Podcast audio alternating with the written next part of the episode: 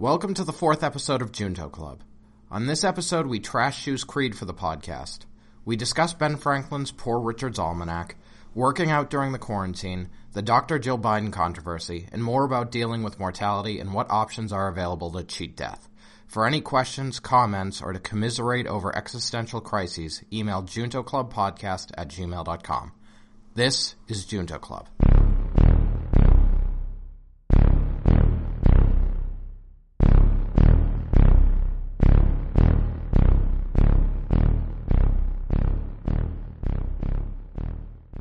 Junto Club. So welcome to the fourth meeting of the Junto Club. So very quick. So the first order of uh, order of I, I guess uh, thing on the agenda is to approve the Junto manifesto that I wrote during the week. So do you want me to go ahead and read it? You read it, Shu. All right. So we members of the Junto Club are committed to think inside the box, to use no rules as rules, and to be close-minded in order to create an unsafe space where controversial ideas are not only discussed, but nurtured. All right. I think someone might have objection to this. So Matt, I think you have manifesto. Yes, I would object. Um, I'm not. I don't want to be mean or anything, but it sounds like something an edgy college freshman would write. Um, and I don't feel like it really states any meaningful purpose. It's just trying to be like, look, we're different than everyone else. Look how unique we are. Mm. Um, yeah, I don't like it. I really don't like it. You should just do what Ben Franklin did. Basically, just stick to his stuff. Okay, that's a good point. But that's my opinion. I'm only one person here. Yeah, what do you think, Mike? Uh, no, I, I mean, I agree. It's douchey. Um, but at the same time, uh, no, I mean, I don't know that we need any, I mean, I don't know. Like, if we're going manifestos, like, it has to be on the level of the Unabomber. It's just not worth it. Unibomber? what do you yeah. mean on the level of Unabomber? You're not familiar with the Unabomber? I, I am familiar with him, but what do you mean by on a level of? Like he wrote, like it's like a. How long is it? It's like thirty pages or so. Like some, it's like quite an extensive document where essentially Mike's favorite book, the Unabomber Manifesto. that's a. That's right. It's a, it's a close second, but um, it's uh, no uh, but yeah, no. I, I mean, I don't know that we need any type of creed as much as just Gotcha. We're, we're discuss. I, I don't know. I mean, no, that makes sense. I guess I'm still in the level of freshman, uh, douchey level of mindset. so that's how I came up with it. So it's good, and that's why I need you guys to shut things down like that, right? So, so I guess continue. Yeah. So continue on our, our general things. The first thing uh, is uh, usually we talk about Benjamin Franklin at the beginning. So today, I guess I talk about uh, one of my Benjamin Franklin's publications, which is called the Poor Richard's Almanac. Have you guys heard it before? Oh, sure, yeah. Yeah, yeah, yeah. So it's basically has a couple of things. Now, basically his sayings, right? His quotes from him. He basically wrote it himself. It's a small nugget of wis- I guess wisdom, with uh, just something advice he want to give it to others. So he published it. It became really popular. Mm-hmm. And then one of, one of them I got, for example, the first one is like early to bed, early to rise, make a man healthy, wealthy, and wise. I thought that was pretty good. Yeah, so that's uh, when you said the uh, when you first introduced it, I was like, "Oh, that's Shu." Like that, that was the quote that occurred to me because I was like, "Oh, because Shu follows that one very well." All right. So the second one I got really confused on is like three good meals make uh no no sorry three good meals a day is bad living. Say I, that again. Three meals a day is bad living. Three good meals a day is bad living. Yeah. Hmm. I think Benjamin Franklin was on the intermittent fasting. Yeah, you know, uh, trend way ahead of his time. I think. I mean, that's the only. I think that might be what he's referring to. Like, if you eat three big meals a day, that's probably too much food, right? I think that's what good is in this context. It's like a big meal, right? Hmm. I see what you're saying. Okay. So, So I'm you just- guessing he just realized that because I mean, there were a lot less fat people in like you know 200 years ago, but there were still people who were overweight. So I'm guessing they realized like, yeah, you could eat too much. All right. Okay, that makes sense. Any other Yeah. interpretations? Yeah, yeah. I think that makes sense actually. Yeah. Yeah, no, that's actually sort of the direction I was going in as well. Was sort of yeah, good is big. All right. Yeah. So- skewing off this, do y'all believe in the intermittent fasting hype? Uh to a degree. I mean, I feel like to be honest, like the few times I've lost like a decent bit of weight was the times where I was practicing maybe like m- more likely to intermittent fast, like not like individual days of the week or something, but like weeks at a time. So, but I mean, that's Yeah. just be, could be because it's literally like much easier to limit calories in um, versus calories out if you're just eating fewer times. so, Yeah. Yeah, I think it's a good. I mean, uh, the people I follow have pretty good credentials. That they they done it a lot. They they experiment. Like I think one uh, they experiment experiment with it a lot. And then I heard that it's great, very good for like uh, even for cancer patients too. Like to do inter uh intermittent fasting as well. So, but for me, it's not. I'm trying to gain weight, so it's like I cannot do it. I'm try, trying so hard to gain weight and can't even do it. No, so then so I I will not do it for now. God, just uh, uh, if we switch diets, sure you'll be fine. Four Anytime. good meals a day makes a boy overweight and wise. Have you tried it, Matt?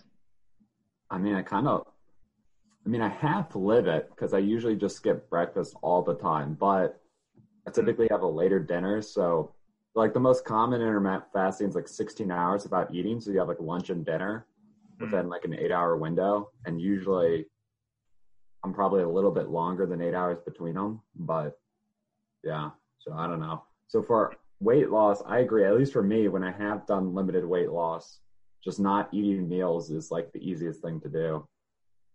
Then there's the you know the potential health benefits, but I don't. I've never been able to notice anything meaningfully different in my health. Yeah. Right. Actually, that, that just remind me of a quote I, I, I read this week. It's like someone was talking about, uh, like if you want to lose weight, don't, don't focus on working out.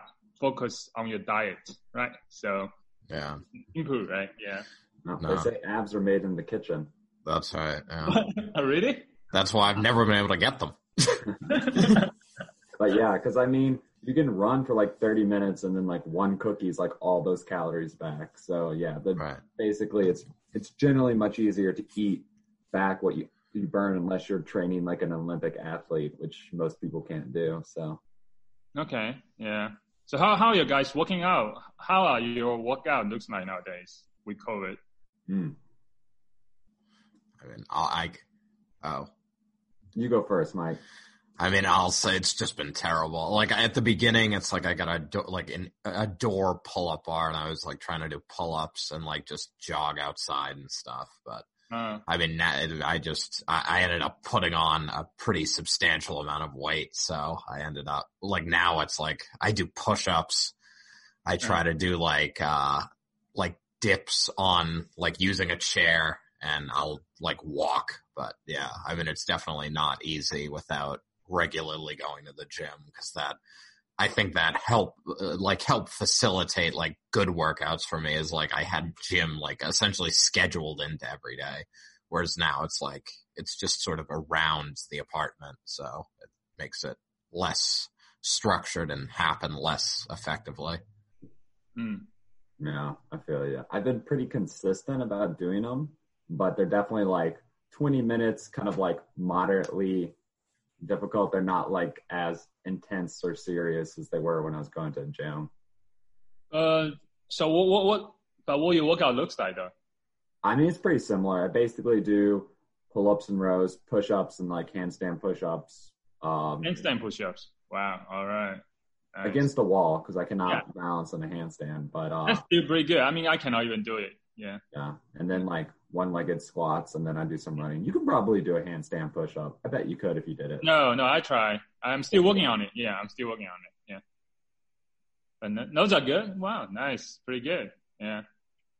Well, speaking of working out or sports, right? Um, have you heard that break break dancing is an Olympic sports now? I did not hear that. Really? And they still didn't put wrestling back in. Is that still removed from the Olympic sport? oh, I, I never know wrestling is not part of it. Wasn't that a controversy like four or eight years ago? Mm. Did you ever hear about this, Mike? I, I feel like I do remember something about it, but I didn't pay too much attention. So Yeah, that makes sense. I think they are limiting the number of participants for boxing and like weightlifting because there's something going on with the organization. So they were limiting the participants for those kind of sports. So yeah. But anyway, breakdancing. So you could do breakdancing at home as well, I guess, as a workout. so That's is that Breakdancers Seem pretty fit. yeah.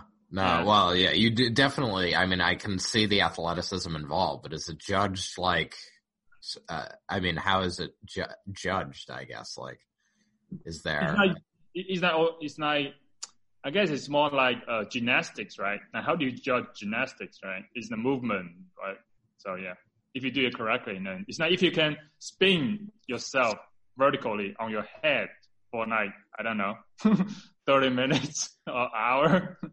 Right. Well, I guess that's what I'm saying though. Is like, I guess how, like, I guess I've never even thought about this for gymnastics either, because I'm not like I very rarely watch sports that are in the Olympics, other than the ones that I would typically watch anyway, whether it be hockey or basketball. But, I mean, that's about it.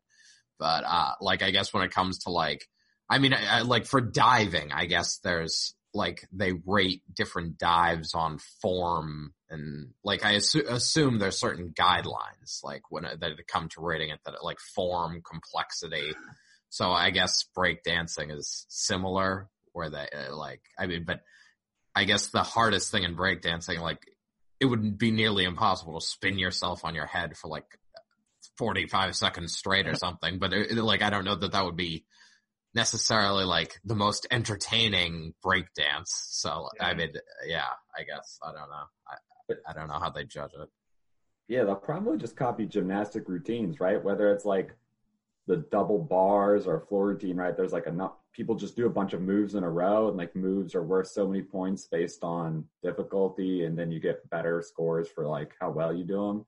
So it'll probably be the same thing where they'll like say, you know, these are like the set of breakdancing moves and you know the harder ones are worth more points. So everyone kind of builds like these routines that kind of you know tries to get good scores, but Yeah, I mean, it's similar to like gymnastic. One event is not even bar; it's just it's called floor, right? You just do the floor and like movement, like different like flipping, you know, stuff like that. Yeah, mm, yeah.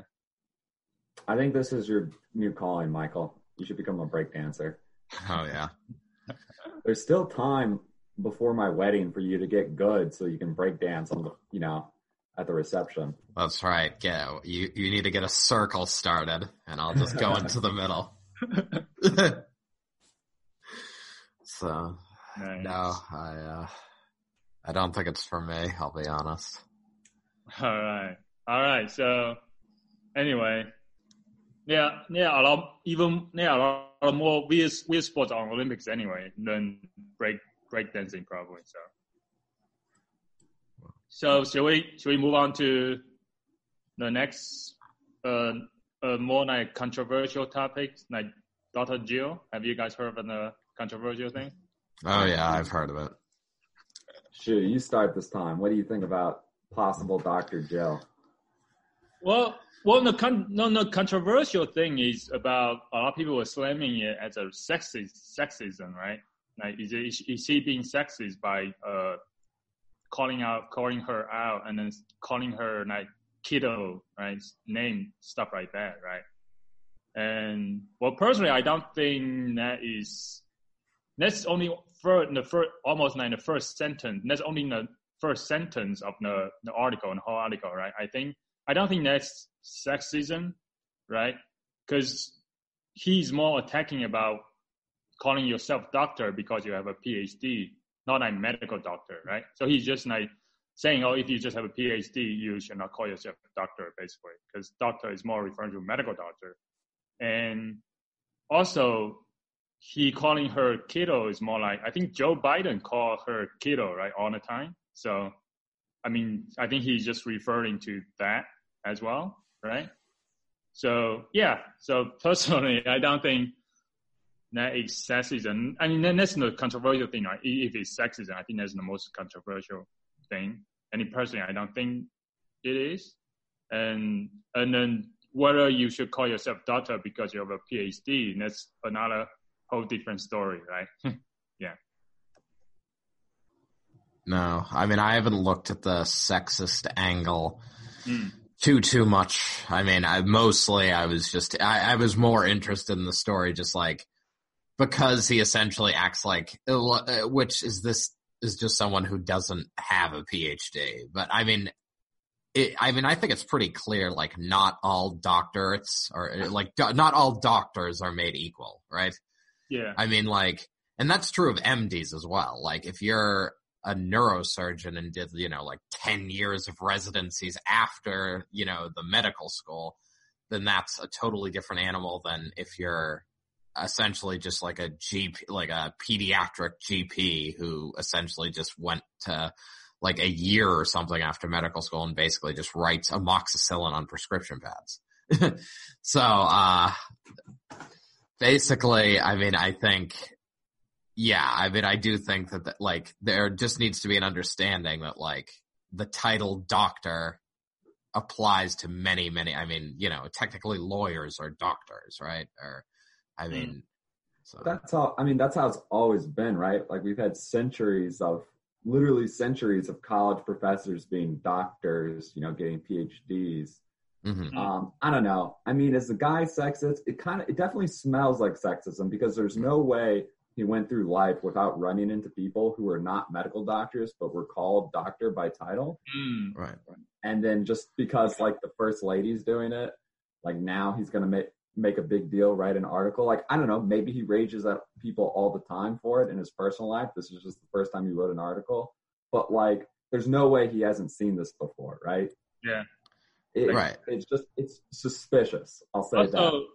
Also, if you in the article, he mostly talking attacking like honorary doctors. He, he didn't even he he made all arguments again again talking about like uh, why you give like honorary doctor to like Stephen Colbert, Seth Meyers, or the other celebrities, but he did not really take attack the core issue of like the real like doctor of philosophy who went through the PhD and get a doctor yeah, Joe Biden doesn't have an honorary doctorate.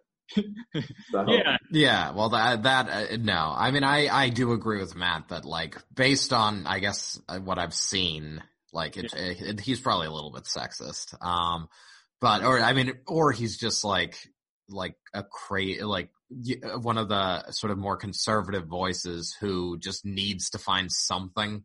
Mm. Like even beyond sexism, it's just like you need to find something to complain about. So, uh, I mean, like I say, with uh, for me, it's like she has a PhD, like she's doctor, but I mean, I guess uh, like I will sometimes get like a little bit, and I, I mean, I, I, you can, you guys can correct me if I'm wrong, but I do feel like sometimes like, like there are definitely PhDs that are not equivalent to what we went through for like our PhDs, right? I mean, there are mm-hmm. PhDs where essentially like you start a program, you start the program and you know your graduation date, like from the day you start. That's fundamentally different than like a hard science PhD. So, mm-hmm. yeah. I know, I believe she doesn't have a PhD, but a doctorate in education, which might technically be a different title, but mm-hmm. you know, and maybe it's not as hard as like, yeah, like a STEM PhD, but I don't know. I'm not that interested in like policing other people. If she got the title from like a real university, right? You know, yeah, hers. Yeah, right. She can do what she wants. So, yeah, this guy's a douche. Let's just be honest. Yeah, maybe yeah. he's just trying to like stir up controversy to get clickbait, but mm. I don't know. Either way, Yeah. No, I mean, I think there's people on both sides that, like I say, like no matter, like no matter if it's like a non-issue or even something good, they will literally look to like, I need to find something here to like rile people up. And it's like, this is just, it, it should be a non-issue. This, So- this the only time this could ever come up as like an issue is if you know Joe Biden was like, "Listen to me, like my medical advice. I'm a doctor." Then you'd be like, "You're not that type of doctor." Right, right, As far as I know, she's never been like, "I'm a doctor, so I have like authority on medical issues." Hmm. So, Mhm. Yeah. No, that is fair. All right. Moving on to immortality, I guess. oh yeah. Well, I feel like before we get into immortality and freezing yourself, Hmm. we should see. Shoot, did you did you catch up on what Stoicism says about death? Yeah, yeah. Okay, sure. I can talk about it actually. So the main thing Stoicism see about, I would say the main core principle is see death is like instead of tackling death, is they are try to tackle the fear of death, right? Instead of death itself. So um, they so it, it as like external and internal, right? Ex, uh, something called external, internal. External means like uh, something you cannot control. Uh, internal means something you can control yourself, right? So death, like itself, is some, an external event, right? So you should not basically uh, says that you should not focus on that, and that's something you cannot control. And you so if you want to work on internal things that you can control your own fear of it, right? And your perspective, your perception of it, and like how um and uh, there's actions you can do, right? So stuff like that. I can continue more, but I guess uh I can ask you, I guess Mike, the question like why why do you fear death? Well, I mean, I think, I mean, literally, I feel like fear, like fear by definition, like Mm. would be, uh, like impulse in the brain that's in response to like plain or unple- like unple- like unpleasantness more generally. That, and that's because those are in, were probably indicators of imminent death or potential for death as we evolved. So, I mean, I think fear stems fundamentally from death or lack of existence. I mean, fear arose to keep animals alive, right? So, but why do you fear death yourself? You are talking about neural, like why you understand the neural uh, basis, but but why do you fear death personally? Why do I fear death personally? I, I, I, I guess it's lack of existence, lack of seeing the future, lack of future experience. Hmm. So, why do you think that is bad? Why why non-existence is bad? Like why death is bad? I, I, I, suppose bad might be the wrong word. Hmm. I mean, uh, like, I guess it's just, I guess it's nothing, Hmm. Okay. and I prefer something. Okay. Yeah. So non non-existent, right? Death is just means non-existent. So that's how you see it, right? Yes. But before you were born, you were non-existent as well, right? It's true. So if you were fine before you were born, why are you not fine after you are dead? Because it's the same thing, right? Before birth is is equal to after death is equal to non-existence. They're the same thing. No, I mean this is, and I've heard so uh, like uh, Penn Jillette is like, I mean he's a magician, but he's also like reasonably well known, uh, like atheist, and he uh, talks about like like ha- uh, people have asked like how do you like deal with not believing in an afterlife, and he his answer is basically like uh, you know 1850, and because he wasn't born, he wasn't alive in 1850, so. Uh. So it's essentially that argument, right? Like you were fine before you were born, or you know, there was nothing before you were born. So now you're here, and there'll be a time when you aren't here, and it will just be like before you were born. Sounds like he read Stoicism. Yes. So the reason I asked the question, uh, yeah, Matt, you have something to say? I was gonna say, I mean, I I hear that argument sometimes, but wouldn't most people who are maybe not suicidal say they're happy that they are now alive instead of still being like not alive, right? Like you can say, yeah, like you weren't actively suffering before you were born or whatever, but like generally, I think most people are happy that they, you know, were born, started existing. But I think we're you you're talking suicidal people, right? I mentioned it. I, I guess uh, I guess right now this is doesn't apply to suicidal people, I guess, because there's different mindset and they need to address those questions, right? So for I guess for the majority of people, the fear of death, right? Suicidal, I don't I don't think they fear death, right? Maybe they do, I'm not sure, right? But yeah.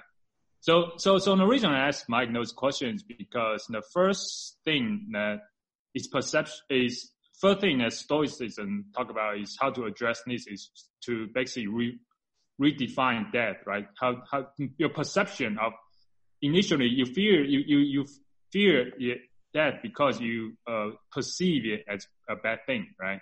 So, so the first thing you can do to address the fear is to redefine death, what it is. Maybe re- rename it and you know call it something else. Like, for example, like they say, oh, instead of say someone died, you can someone was returned, something blah blah blah. I mean, those things might work or might not work, but anyway, so it's just an example, right? You can redefine your perception a little bit, right? And of course, it's easy saying, uh, but hard to do, right? But but um, of course, that's what Stoicism is kind of about, right? It's a practice, right? It's a way, it's a tool, right? You can use, but to master it is really a different story, right? To really know how to use it, apply it correctly. I mean, perfectly for yourself is is a practice, right? So anyway, so so other, so yeah, do you have any comments on that before I go on to the second Yeah, part? I was gonna say, Mike, it's not death; it's a biological misunderstanding. That's right. Yeah. Exactly. Previous podcast to get this joke. There's some quotes that, that I recently I heard people saying. I think from Jim Jim Collins, right? He says like, I guess don't mistake like living a long life with like living a good life. So if you try try to immortality, right? You might if you focus on that, now you're dead, right? You've just sometimes you might forgot to live, basically, right? You forgot you try to live a long life, but you Mhm. are actually not living a good life, right? So don't yeah, don't don't confuse a good life with a I mean long life with a good life. I think that was pretty good advice. Yeah. Well, no, I mean, the, there's sort of like quotes from Buddhism as well, uh, sort of about like the length of a, uh, I don't know, like the length of a turtle's life. Uh, some, you know, a long-term life, like a turtle or hundreds of years is not, sort of doesn't necessarily, doesn't necessarily have more meaning or, uh, like worth or anything else than that of a housefly. Hmm. So, so meaning that like a housefly lives a day, a turtle can live hundreds of years, and it's like, But- Hmm. ultimately, like their lives can have the same weight or meaning depending on how they're lived. So, Yeah. Where did you get that from? I think it's Buddhism. I, I mean, I wrote a paper in like it's ten years ago, in like first year of college at this point on Buddhist, like the Buddhist, uh, like iconography in some poem. Ah, so you were you were curious about this uh, topic already ten years ago, the death kind of. Yes. Yeah, no, I mean, I think, I think it does interest me. I mean, I, like, I think it's been in my, like, I mean, it's in everyone's life, obviously, from the moment you start living, but Yeah. Yeah. Okay. So I guess the stoicism just continue a little bit. Like first one is like change your perception kind of in a way regarding death. And there's some, there's are many things you can do about it. And the other one, uh, the second part is, uh, action basically like to basically be they they they advise that you should get like familiar with that. Something called uh, one example is memento mori. You guys heard of that before, right?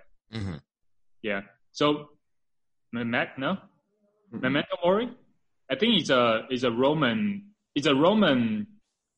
It translates to uh, remember you must die, right? So it actually is a is a Roman practice long time ago, where uh, like whenever like you a general uh, went to fight war and when they come back victorious, they always have a parade ceremony. When they go parade through the street, the general always have a someone behind him, like so. So all people on the street are cheering, "Oh, you're on the best," or saying, you know, victory and stuff like that. But the, general general always have someone behind he, him whispering to his ear, say, "Memento mori, memento mori," as the parade goes on to remember to remind him that remember you must die. you know, just a it's a it's a practice that to basically remind yourself that you can die right uh, one day. That way, you maybe you can something. It's a small thing you can do to familiar with yourself in the concept of death. That way, you you might get become less fearful of it, right? And then nowadays, actually, a lot of people carry a coin of memento mori on there, right? Sometimes it's just a skull. Coin, I think it's a coin with a skull on there, right? Now, I think uh, people like Shakespeare and Mozart actually have those coins with them as like when they were living to remind them of the same concept as well. So yeah, so that's something you can do as practice net. Yeah. Interesting. I mean, there's the in Mexico. There's the festival of like the dead or Day of the Dead, where Yeah. families go and like dine at cemeteries and stuff, and it's. I mean, okay, that of course is again uh, like more a little bit more religious based, or I mean, there's sort of a sense that you go on forever, right? Because their spirits are like inhabiting different objects and stuff. But Yeah. I mean, so Yeah. Have you guys been- have you guys been to cemetery cemeteries? yes, literally like every weekend of my childhood. Oh, really? How so? Well, just I mean, my like my grandmother, like so I, I was my mom was the youngest of five kids, so like my grandmother was older when I was born. Like she had my mom when she was older, like and my mom had us when she was a little bit older. So like when we were born, my grandmother was like in her seventies or like 69, 70 when I was born. So, um, basically, uh, yeah, like I, I mean, in all or two of my four grandparents had already died and stuff. So like my grandmother, a lot of her friends and family was, were buried in the area. So we, she would go to the cemetery and her sort of hobby was like, uh, gardening. So Hmm. she would, uh, bring plants to the cemetery and like make the grave sites look nice and water plants around the graves and stuff like that. Every week? It was it was pretty frequent. Certainly every holiday and some just random weekends. So Did you did you enjoy did you enjoy going to the cemetery? I would not say it was enj- enjoying. I mean, I guess it helped me. uh, See, I always viewed it as like, oh, I wanted to make her feel good, and it made her feel good for me to be there. Hmm. But at the same time, uh, I don't know that the actual presence of the cemetery, like uh, being present in a cemetery, was necessarily good for me. But Mm. So, well, you, so you say you, you you are not sure if it was good for you? yeah, yeah. Well, I mean, uh, yeah, I wouldn't necessarily say it was like, oh, this place is fun. I Uh, mean, yeah. yeah. I mean, it's like it's just a park that's like a creepy version of a park. So oh, really? You you you think it, you thought it was is it is creepy?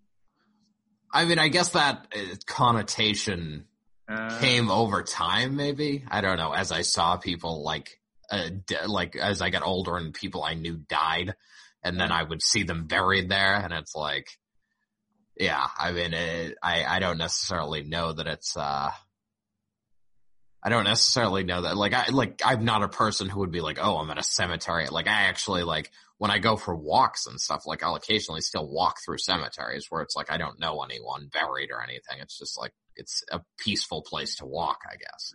Yeah. But but it's more just uh and it wouldn't bother me to be there like at dusk or like at night or whatever, but it's more just uh I guess I don't necessarily like draw comfort in being near corpses I know. Uh, okay. I, yeah. What about you, Matt? Uh, I mean, I've been to a few cemeteries, a handful of times in my life. Not nearly as frequently as Mike. I, guess. Yes. I don't really have any strong opinions on them. They are what they are. Oh, you, do you do you, do you like it? Do you like the cemetery, or you're just not neutral? Neutral. Oh, okay. I guess the reason I ask is recently I've been to the Decatur Cemetery, right? Cemetery usually, at least the De- Decatur Cemetery is almost like it's very, it's a beautiful place. People actually, a lot of people walk there. Uh, also, I feel like cemetery has a very calming effect that I did not realize. Like it's so just so calm, like just it distress you as well, right? So yeah, you just have a very because usually uh, I think most people think of cemetery, oh, it's a place of death. You know, well, you want to go there, but when you at least the the one I visited, it's like, oh, it's very nice, almost like a beautiful park in a way. And also, as you walk around, you can see that oh, this person was like alive or dead in like 1850s. Like, oh wow, that's 100 years ago. I mean, I imagine what his life was like back in the day, right? And then you see some headstones, right? Some have some more writings on there, like their family have, might have some uh, a poem about the person, right? I think I actually came across a poem like a a plate headstone, right? And then actually, I think the the, the person died really young, like maybe he was twenty something in before college, and the family actually wrote a very very beautiful poem that, that I read it is like just so beautiful, right? It's like I feel like he, the person, whoever that, you know, was really loved by his family members, right? So those kind of things that you discover in those kind of cemetery, kind of, and yeah. So I anyway, so I really enjoy going to cemetery. It's a surprising uh, find. So yeah, and then also I guess going back to the stoicism practice of like memento mori, I guess cem- cemetery is one way. Of, instead of bring bring you know taking a coin of memento mori with you, you know, just go to a walk through a cemetery, right? I think Atlanta has a couple of cemetery not very beautiful. I think one is in Oakland Cemetery and the other one in Decatur. Yeah. Anyway, so No, they give tours uh, at Yeah. Oakland, I, or Oak, whatever the big one is. That's Oakland, is- yeah. yeah. yeah, yeah, yeah. Like they give tours of like at night of like, oh, here are like singer, like famous singers who have lived in Atlanta or, or from Atlanta, famous writers, things like that. oh really? All right, Yeah. I have I have to visit now then. Yeah, that's right. So no, I mean it, it is interesting to like look back at people's lives, but I, I guess uh, for me, I I don't know that the const like I won't say constant, but like the I don't necessarily think it's how uh, or know how necessary it is to repeatedly be reminded of one's mortality. Like I think that I think that's particularly hel- helpful if maybe if a person is eh, quote unquote sort of wasting or like letting them their lives get away from them or something but i think if you have a certain focus it can be a little bit uh, like or direction to your life i think or and uh, particularly if you're sort of like have long-term outlooks it's probably unhealthy Mm, I see. Yeah. Any thoughts, Matt? That's that's my summary of stoicism on death for now. Hmm. Yeah. I don't know. Often I try to, rather than reminding myself about mortality, I try to not think about it and distract myself with, you know, my silly human life stuff. But I think, you know, at least, I believe at least that I still, as Mike says, have a direction to my life and not just like burning it away. So right I don't think that's a problem, but I'll keep that in mind. If uh, you know, if I ever feel I'm getting off track, maybe I'll be like, I got to start thinking about my impending doom all the time to keep me focused. that's right yeah. All right. that's why you need to freeze yourself matt All right, yeah, we wanted to get into the freezing. I mean, I, I don't know if it's uh, yeah something we need to go into a ton, but I I just I, like last episode we were talking about uh we also were talking about mortality, and so I was like, well, so it just occurred to me like, how do I become immortal? So. I mean, yeah, you're too early for science to have figured it out, so you pay someone to freeze your head. Mm. You get like what? What do you think? A one percent chance it works that high? Huh? I, I mean, I would take honest like so the so there are services that do it for like rough I like your whole body for two hundred thousand. So I mean, I don't know if it's a one percent chance. I think two hundred thousand is worth it. I'll be honest. I mean, it's like you can pay for life insurance, and then they can take the life insurance. I was reading the article that was Yeah. linked.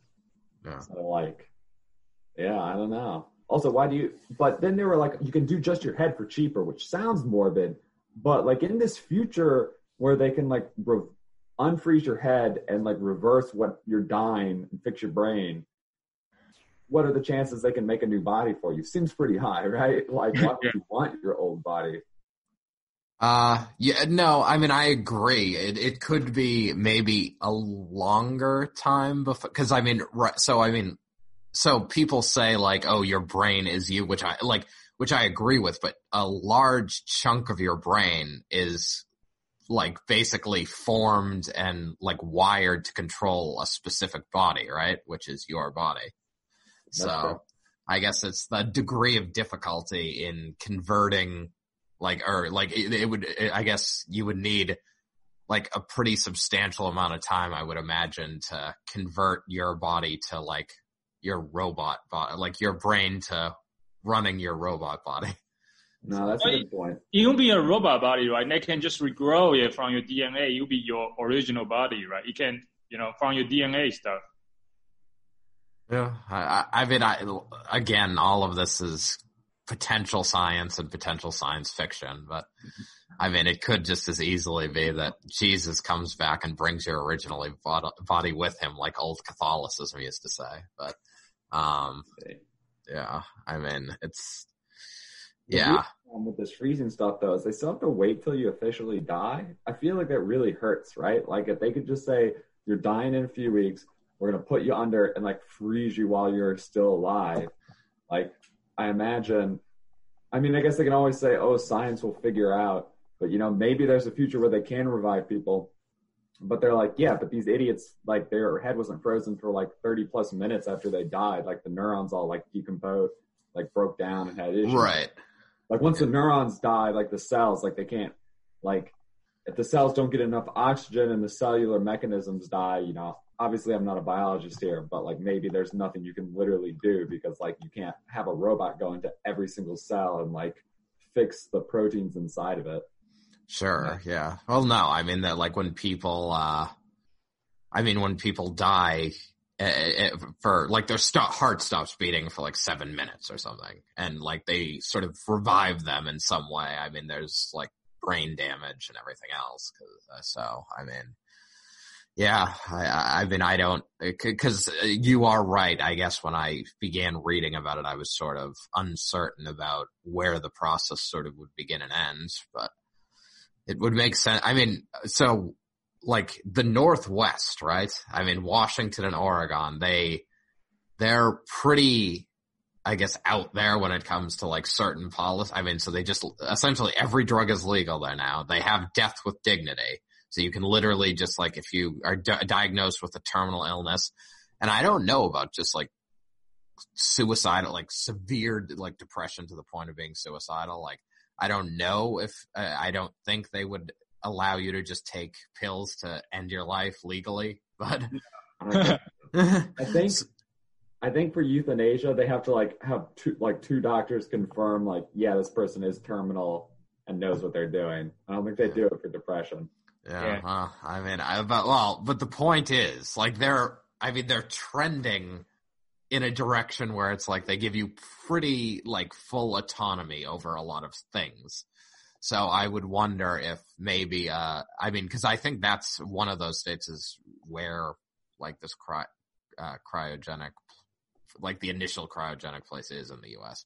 but in any case, like I would not be stunned if there is a place in within a certain amount of time that isn't too too far off where they essentially do say like hey you're terminal or essentially your organs are in bad enough shape where it's only a matter of time and they essentially let you enter into like being frozen. Essentially like essentially they cause the your death or like onset death in you. Uh for the and preserve you in the most appropriate way they can given the technology at the time.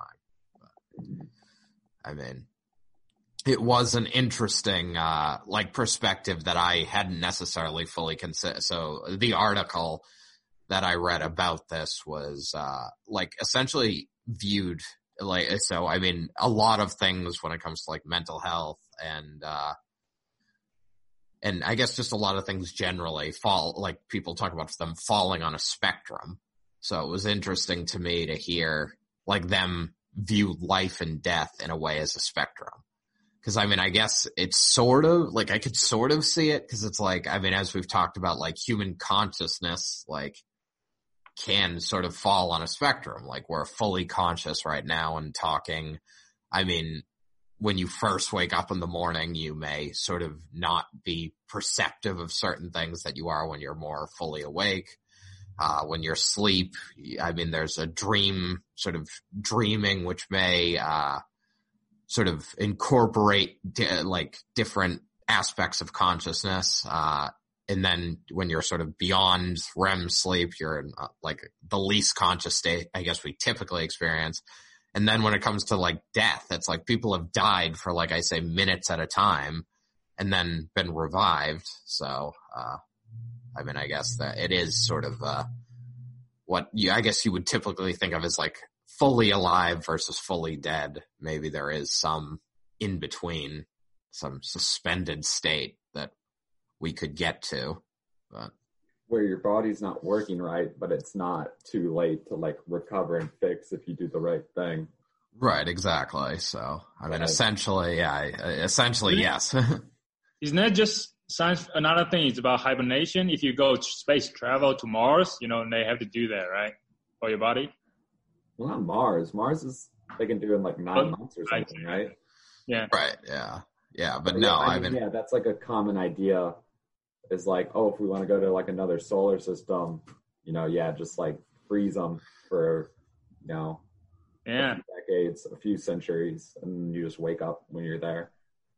Yeah, I feel like that that could be a that could be the path uh, toward that, right? To wake you up after like centuries later, like after you, uh, yeah, I think that could be the I mean, NASA when you when they space when in the space program, a lot of things came out as in the space program, right? So that, that could be one of the things that came out of it too, right? If you travel to another solar system. mm-hmm. I mean, there is a frog, right, that can be fro like freeze entirely and then like wake up and be fine. What do you mean? You don't know that? Oh, I, I hadn't heard of that. Hold on, let me double check. Frog yeah. Well, just while you're looking it up, I can say, so I was looking up, like, obviously when I found this, I'm like, well, I'm getting, like, before I just jump and get my life insurance policy now, like, what are the arguments against this?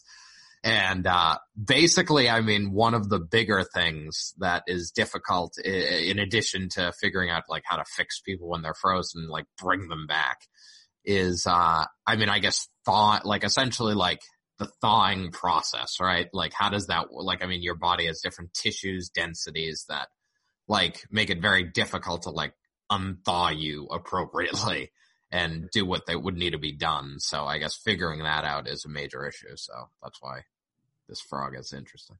yeah, it's called the wood frog and they're in Alaska and they spend like half the year basically frozen solid. And my only point is, I mean, look, humans are more complex than frogs, but I mean, frogs have all the same basic pieces we do, right? Including yeah. a brain and some nerves. Right. So, like, I mean, given some quirks of biology, it could just work out that humans could like be frozen and then wake up and be all right, like just by normal freezing and thawing, right? Like, wouldn't that be crazy? Right, right, right. Then we would probably already be trying to send frozen people to like another solar system because we'd be Yeah. like, just do that. Right, yeah, exactly. We just send a spaceship and it's like basically just float out there and then like when it lands, we're just gonna start you uh, start the thawing process. Yeah. Heck, you don't even. I mean, if you're in space, you can just open the windows. Everyone will freeze. You're good. that is true. I think that's how it works, right? Yeah, it is. Yeah. The end to gravity wasn't sad at all. Ugh. So yeah, no, it was uh yeah, I mean it's it's an interesting idea. I mean, so will I be frozen? Who knows? if you have enough money and you're just like, screw it, will you roll the dice? Yeah, I mean, hey, Ted Williams did it. I mean, 80k is like buying a car, right? So it's not not if you have the money, yeah, it's not too bad. Yeah. No, I mean, and also, of course, how how it ends. Yeah. So, I mean, if it's like, I mean, that's the other thing about this process, right? I mean, it's like if if it was a surefire thing, I guess you could be like, oh, well, just keep me frozen until like I can be almost certain I'll live like hundreds of years or whatever, and then I can decide from there. But it, where it's like obviously very uncertain, it's like, well, I'm not gonna like enter into that. Like, I'm not gonna be like, oh, kill me now so I can come back later. It's like you you're gonna live now because you don't know if there's a later. But it's uh Well, if it's a worse future, like if they you they brought you back and then they make you into a slave or anything, they torture you, and then you know, That's actually okay. So I know we only have like two minutes left here, but uh, one of the people in the article actually was like, "Yeah," she's like, she- she was basically saying like, "I just want to see what the future like. I want answers about the future." She's like, "I don't care if I'm a slave in the future. Like, I'm okay with that." so I was Yeah. like, That's a good attitude, but why? Like, if you are like, I need slaves, why would you be like, let's go try to revive the people who are dying or died and then were frozen so we can get these like geriatric 80 year olds with terminal conditions and try to turn them into a slave? I don't feel like people would be looking for this for like slave labor here. Like, seems a little weird. "No, that is that is fair." Yeah, I mean, you yeah, never, you never know. Reality is usually more weird than weirder than science fiction. That's true. that I is. mean, I wouldn't be surprised if at some point in like a century or two, large swaths of frozen people are basically just like dumped, and it doesn't happen. But maybe, maybe there'll be people who are like, we just want to know what, uh, you know, people from centuries past think and like remember and stuff. So maybe there'd be like a scientific interest in reviving people. Yeah. I mean, who makes the decision to wake you up now that we're talking about this? Like, is it just like the company like has a list like, oh, we now have a good treatment for heart, like, you know, heart disease or like, you know, we just have infinite like good hearts. You know, we can grow hearts now and it's super cheap. So like everyone who has a bum heart that we have frozen, like, and, and we know how to install, like implant them and then revive them. So mm-hmm. like now we're just gonna wake up all those people, or is it just like, well, or like does a relative, like your great great great grandchild comes in and is like, oh, like I, what my great great grandfather died of, like, uh, they can fix it now, so wake him up, like, and is there a fee for that? yeah, I think it's just if your condition's curable, which you know, you know, the company will be like, sure, they'll just wait and see. Yeah, To be fair though, it's like the first company that starts waking people up from like a two centuries past is going to get booming business. Like you know, Uh. the first time they do it successfully, like every rich person's going to be like, sign me the fuck up. right, exactly, yeah, Well, I guess at that point, well, there might be a period of time where if they can wake someone up and treat some conditions, but not all, um, there might be a time period. But to be fair, by the time they're waking the first people up, we might move past the whole like dying thing in the first place, right? If you can do that, right. maybe you can just keep everyone alive. I don't know. Yeah, well, that's. I mean, that is the other thing. So it's it's sort of like people who say like we're gonna like oh we're just gonna be able to back ourselves up to computers. It's like well then why aren't we just living on computers essentially? I mean, or, you know, and we obviously had this discussion about is that like it isn't you anyway, but I mean that sort of is the point. Like we can do whatever we want if we're just data on computers. We can literally just live in a virtual world, or the version of us can live in that world. So, all right. Well, I should go to my Christmas party. All right. Mike's got important things to do. Yes. Yeah. I, yeah. I, I, I, as well. Yeah we already had a talk once this week, so. All right, what's our uh, sign off for episode four? Memento, memento mori, I guess. Memento mori. She says the mask, very ominous. Yeah, that's right. Shu's going into surgery because he's a doctor. All right. All right. See you later. All right. Stay alive. Club.